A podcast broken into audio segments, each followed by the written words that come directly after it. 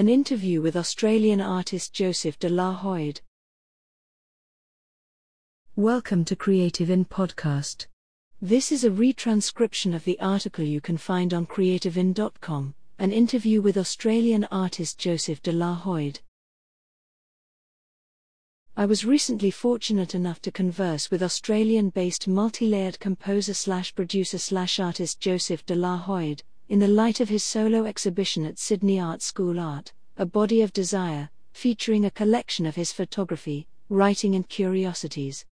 Joseph's work is melancholic and ethereal, examining themes relating to dreams, the imagination, and the juxtaposition of beauty and death. Joseph de la Hoyd, welcome to Creative In. Please introduce yourself. When did you start composing and what were your early passions and influences? Hi guys, thanks for having me. My name is Joe and I am a composer and artist living in Sydney, Australia. I started writing music late in high school, having played classical guitar throughout my teenage years. After graduating, I formed a band called the Monks of Melanoir and we wrote and toured multiple albums. The composing side of things sort of just developed as my ambitions grew in the band. I loved film music and at every opportunity, I was in my own studio experimenting with strings and orchestral sounds. I quickly found that that was exactly where I wanted to be. To me, film is just the ultimate art form, it's where all other mediums come together cinematography, music, art, drama. It's more than film, it's world building, and I wanted my music to feel like it was taking listeners somewhere new entirely. I got into writing music for short films, documentaries, ads, pretty much anything I could get my hands on. Early influences for me were bands like Muse and Pink Floyd and composers like Hans Zimmer, but two of my all time favorite artists are Trent Reznor and Atticus Ross. Their work from Nine Inch Nails to their recent film scores sort of encapsulate the feeling of what I want in all my work an artist that isn't bound by medium and who creates freely, concerned with creating movements and universal feelings. I think that is what we gravitate towards when we think of great art. Melancholy by Joseph de la Hoyd 2019 Hornsby Art Prize. Melancholy by Joseph de la Hoyd 2019 Hornsby Art Prize. What genre of music do you consider your work to be? Who are your major influences? This has been an interesting thing for me. I've worked very broadly in music, from being in an alternative rock band to writing film music to commercial writing and production. I love the freedom to be able to work and take jobs in whatever direction they come in and feel inspired by the art in every genre, each has so much to learn from. I feel like this has helped my approach to being a composer. So often the demands of composing mean that you have to be able to do anything, and so I relish every opportunity I get. Do you remember the first music you ever listened to and the impact it had on you? Speaker voice name equals NAU WaveNet D. I vaguely remember cherishing an old police tape of my dad's. I listened to that tape a lot as a kid. From there, it was bands like Linkin Park and Muse, pretty much anything my older brother John was listening to. Haha, John was also the one who inspired me to become a musician.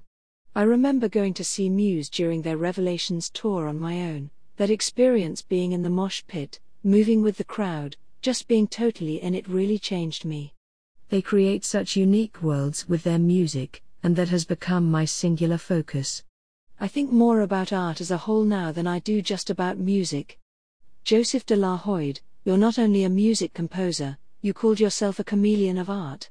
Tell us more about your insatiable appetite of creating. Yeah, so I write and am an art photographer. I have this art concept called A Body of Desire, which is sort of like an examination of dreams, the imagination, and things like anxiety. Pursuing anything in the creative world is strange, they are industries that sort of tear you apart and put you back together again and so a body of desire sort of became a place I could find refuge in. I've been able to bring everything that I am interested in doing into abode, from writing prose to art photography and music. It's a world in itself, and so I am super interested in diving into it more. The Weight of Dreams by Joseph de la Hoyd 2019. The Weight of Dreams by Joseph de la Hoyde 2019. Tell us about your artistic process and the way you brainstorm ideas. What do you usually start with when creating? Usually for me, I try not to stop. When I find I have time after a particular project is done, I look for another way to spend my time creatively, and I guess that is sort of why I do what I do. I've never been able to just do something for the sake of it, it always had to mean something to me, and I always wanted to see how far I could take it. My usual process in music is starting with a sound or a motif. In art and writing, it's about brainstorming, seeing things that inspire me, feeling, experiencing. I guess inspiration can come from anywhere at any time, so a lot of it is just trying to stay in tune and present enough to catch it when it comes. That in itself is interesting to me, we are barriers to ourselves sometimes. The relationship between music and other forms of art, such as painting, video art, and cinema, has become increasingly important.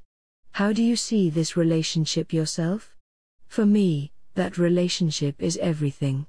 There is a reason that mediums like film are so successful in conveying meaning, they appeal to all of our senses, and beyond that, get to the very heart of the human condition itself. I look for that feeling in all art, it should connect you to a feeling, or a place, and anything that enhances your experience of something. It seems that your next exhibition, A Body of Desire planned in January, is the culmination of a project you started a long time ago, mixing all the medium you have been practicing for years. Tell us more about it? Absolutely, so I've been wanting to exhibit my art together in one place for a long time now.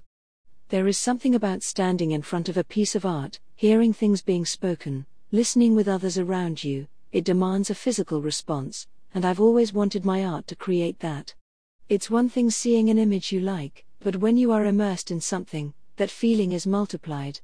My exhibition presents a culmination of my photography, writing, music, and curiosities, things I have found in nature. I want it to be like stepping into a void, an alternate sort of space where the immensity of feeling just sort of takes over. A lot of what I do with a body of desire is try to capture that. The beauty in transient moments, or in the idea of death itself, what it feels like to know everything and nothing at once. That is the reason I started Abode, I felt like the more I knew or learned about the world, the more painful it became, like with deep profound knowledge either comes more suffering or enlightenment. That juxtaposition interests me a lot. Do you feel it necessary that an audience is able to deduct the processes and ideas behind a work purely based on the music? If so, how do you make them transparent? Yes and no. A lot of the experience for me is in that initial reaction to something. In music, it's the feeling it gives you, the way the chords and melody move. With photography, it's all about composition, colors, and in writing, it's all about messaging. Only successful art lends viewers to want to know more about the artist's processes, so for me, I just want to focus on that. It's almost as if I want to create a shroud over my processes long enough that people are allowed to wonder. What role do you want to have in society as an artist? I want to inspire. In today's age, my generation are waking up to the idea that they can be more than one thing. It's like a renaissance of sorts, and I want people to look at my work across mediums and see a unique thread, a voice that weaves between it all. The mind is more powerful and imaginative than we think, and I think art can unlock something in us that is still dormant, a universal lucid being of sorts. Joseph de la Hoyde, when will be your next projects? I always have something coming up. At the moment, I have the exhibition scheduled for January 17th next year, New music coming on its way, a larger writing project I am working on getting out there, two independent Australian feature film projects that I will be scoring mid year, and a variety of other things. I love the idea of always having multiple things to be working on, it keeps me sane. Thanks again for the opportunity to interview you for Creative In. Are there any final thoughts or words of advice you have for our readers, in particular for the ones who would like to follow your way? Thank you so much for having me. I always feel weird about giving advice as there are so many things I am still working out for myself, but I guess that's it. Giving yourself the time and chance to work things out for yourself has been a huge thing for me. The sense of gratification from trying, failing, or succeeding is really all based on starting something to begin with.